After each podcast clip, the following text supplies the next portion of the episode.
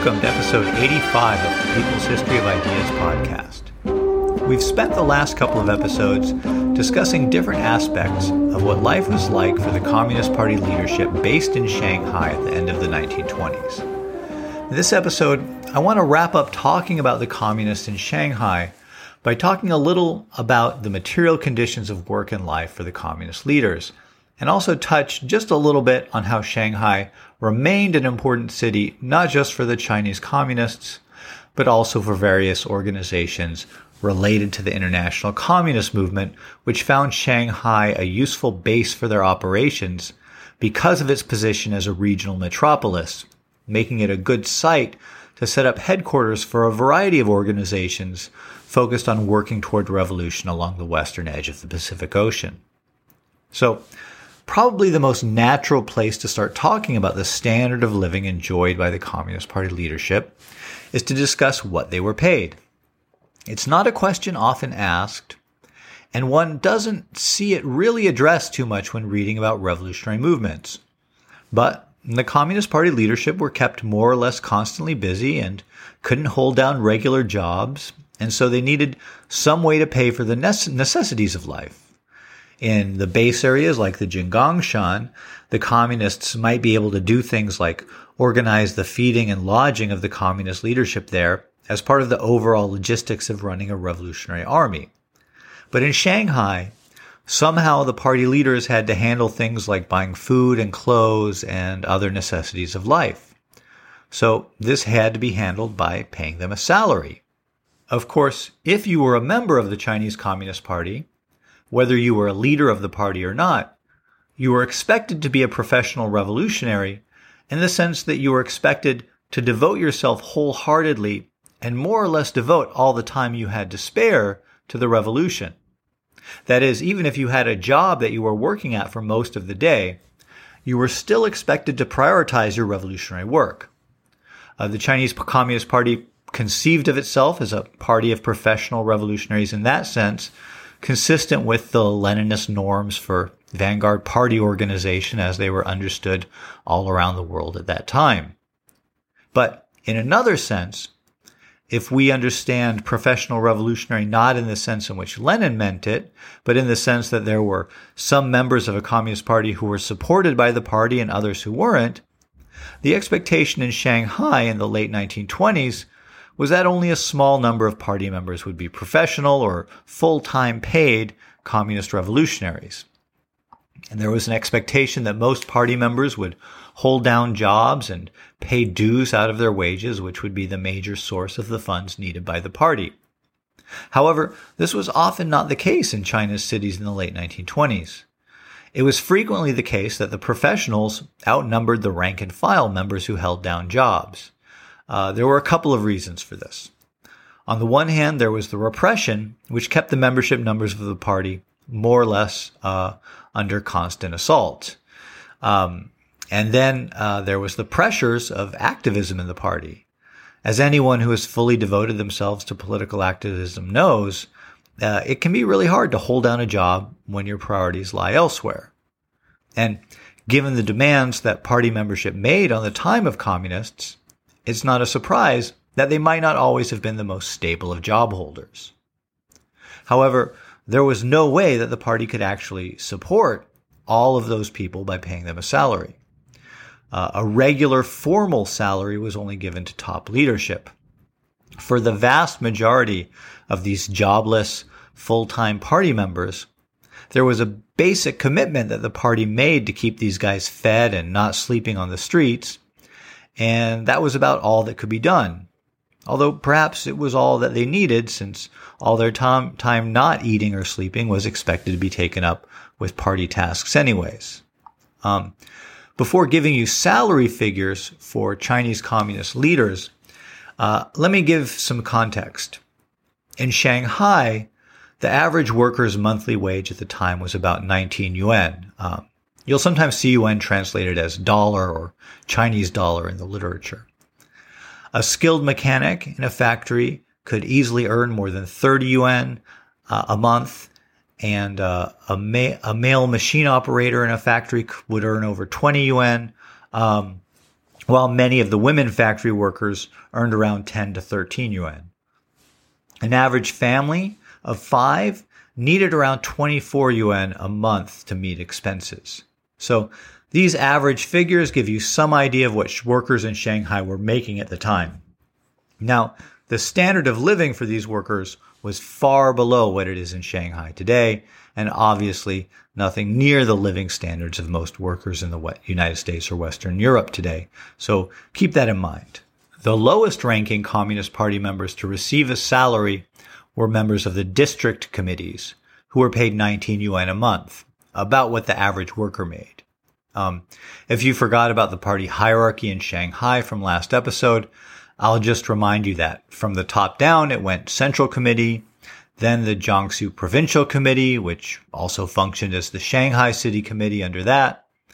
Then there were the seven districts uh, that Shanghai was divided up into. And then each district was comprised of party branches, which were in turn composed of party cells.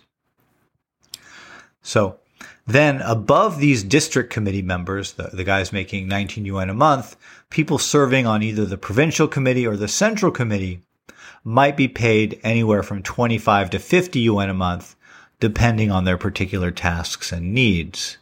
So the top leaders of the party were being paid anywhere from a little above a regular worker's pay to a little over two and a half times the average wage.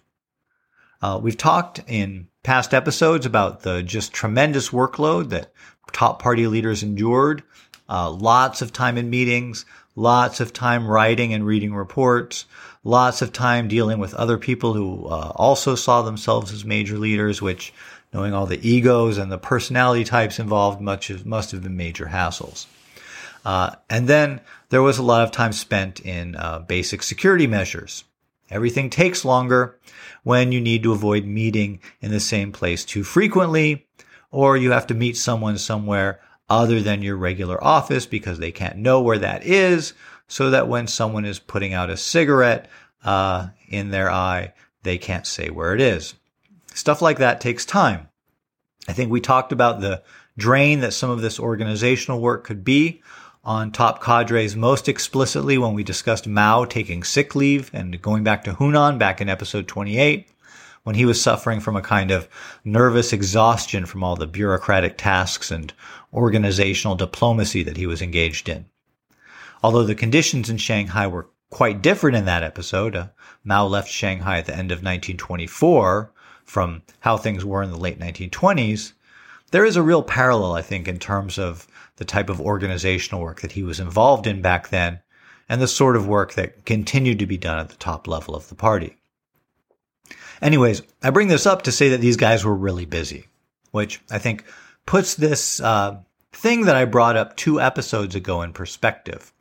Um, remember when we were talking about the suicide attempt of Liu Shaoqi's wife, He Baozhen, uh, it was the maid in the house they were living in who found He Baozhen unconscious from trying to poison herself. So let's talk about this. Uh, I have a couple questions here. Um, there seems to me to be, at least on the surface level, a contradiction between having radically egalitarian beliefs and having people who cook and clean for you. Um, but the degree to which this is a contradiction may well be culturally constructed.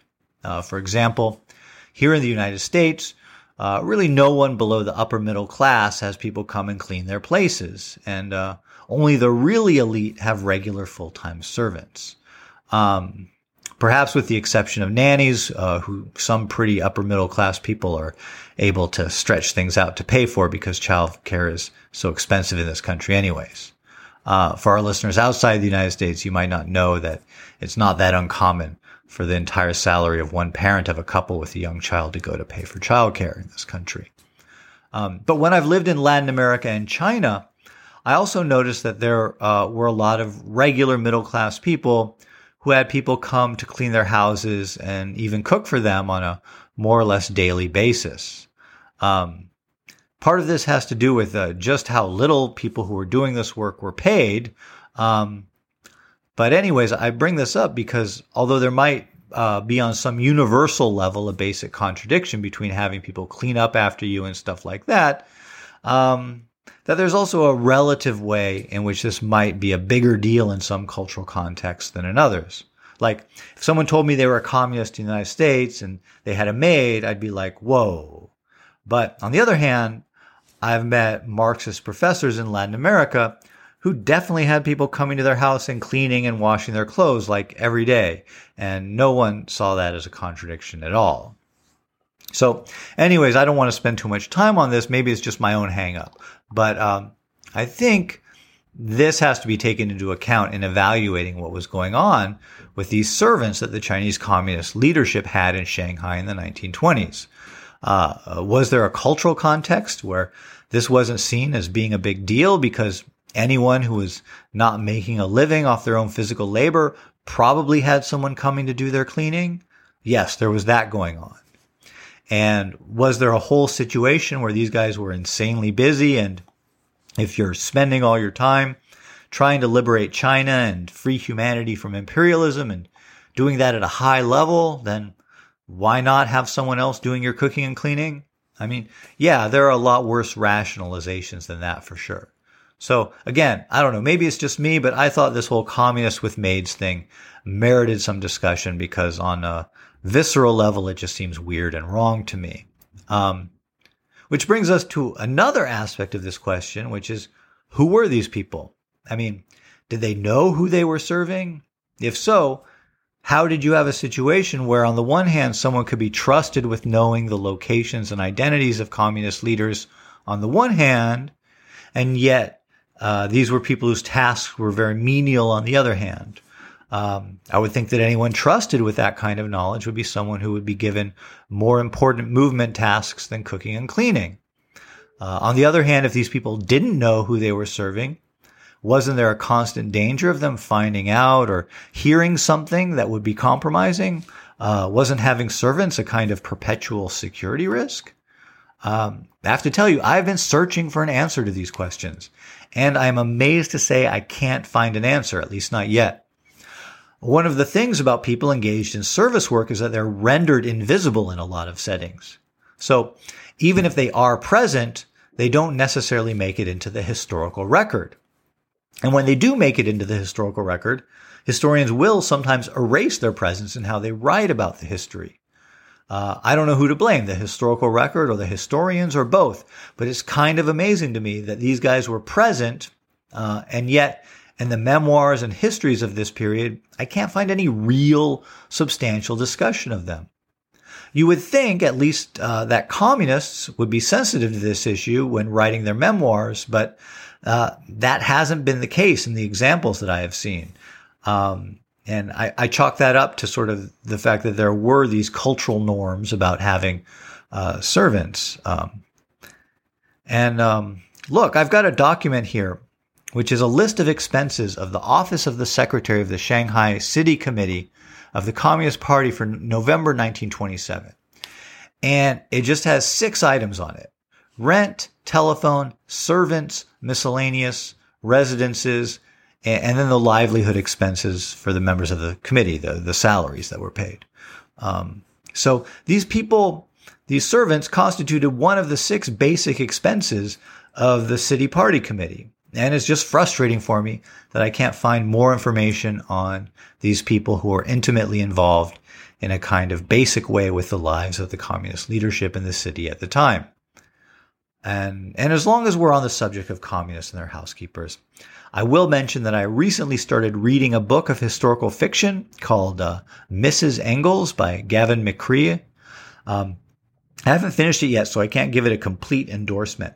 But I will say that it deals with the relationship between Marx and Engels and their families and the housekeepers that they had in some depth. So if you are looking to explore this theme some more, um, eh, if you're a weirdo like me who, who gets into this question, um, you might enjoy the book. Anyways, okay, let's, let's leave it at that for now. Uh, let's move on, uh, to talk about, uh, where all this money came from.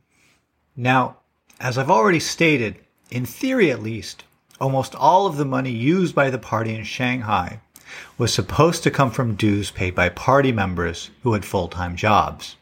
But as we've seen, there were a lot of party members who didn't have jobs. and many tasks that needed to be done.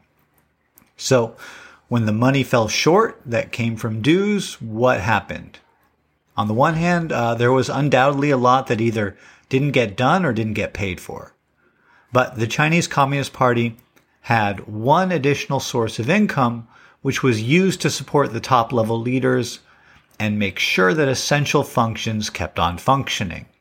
And that was the Soviet Union. In fact, as I mentioned at the beginning of this episode, there were important organs of international communism functioning in Shanghai at this time. One was the Far Eastern Bureau of the Comintern. Because of the importance of Shanghai as a crossroads of international trade, giving the city very modern communications and a large international community that foreigners from across the world could blend in with, uh, even despite the repressive conditions, the Comintern saw the city as a good place to situate its committee that was tasked with coordinating and overseeing efforts at fomenting the communist movement in Japan, French Indochina, the Dutch East Indies, British Malaya, the US occupied Philippines, Thailand, and Japanese occupied Taiwan and Korea. It was not uncommon for revolutionaries from these places to go to Shanghai and hold important meetings and consultations there rather than on their home territory. For example, the short-lived Taiwanese Communist Party was founded in the French concession of Shanghai in 1928. Another important organ of international communism in Shanghai was something called the Pan Pacific Trade Union Secretariat, which had been founded by the Moscow based Red International of Labor Unions, or Profintern, to support radical union activity in the Pacific Basin. Despite being based in Shanghai, the biggest successes of the Pan Pacific Trade Union Secretariat involved work with Filipino and Australian workers. Interestingly, the work of the Pan Pacific Trade Union Secretariat is one of the few points of intersection of the communist movement in the United States and the communist revolution in China. Uh, Japanese and Chinese immigrants to the United States who became communists got heavily involved in the work of the Pan Pacific Trade Union Secretariat, especially with attempting to organize Chinese and Japanese seamen in American ports. And Earl Browder, who served as the top leader of the Communist Party of the United States from 1930 to 1945, was the first secretary of the Pan Pacific Trade Union Secretariat and worked out of the Shanghai headquarters in 1928. Anyways, I bring all this up about the Far Eastern Bureau of the Comintern and the Pan Pacific Trade Union Secretariat being based out of Shanghai to establish that there was this presence of the organs of international communism in Shanghai, which were funded by Moscow and not by the dues of local Communist Party members. Now, naturally, the Central Committee leadership of the Chinese Communist Party intersected with these organizations and money was made available to it by the Comintern. So this was an important source of funding, which ensured a sort of baseline of funding for the operations of the Central Committee. But how did the funds get there?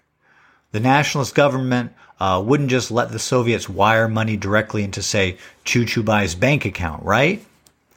Initially, when the Soviet Union began aiding revolutionaries abroad, the Soviet embassies were the centers through which a lot of the logistical aspects of supporting revolutions were funneled. Remember, for example, from episode 49, how Li Dazhao was living on the grounds of the Soviet embassy in Beijing. But the raid in 1927 on the Beijing embassy and a similar raid on the Soviet embassy in London in the same year revealed the weakness of this way of doing things.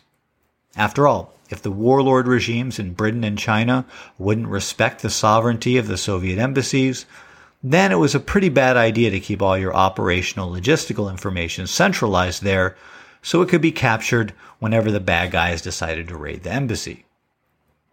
So, in order to move money and also to have hubs where couriers could go and pass along communications, the Comintern began setting up front businesses which could hide the movement of money, information, and people. The most important of these in Shanghai at the end of the 1920s was an operation called the Metropolitan Trading Company. This was a real company that turned a profit and which had been set up by the German communists in Germany and which imported the German painkiller called Togal, which, which is an aspirin based painkiller, into China.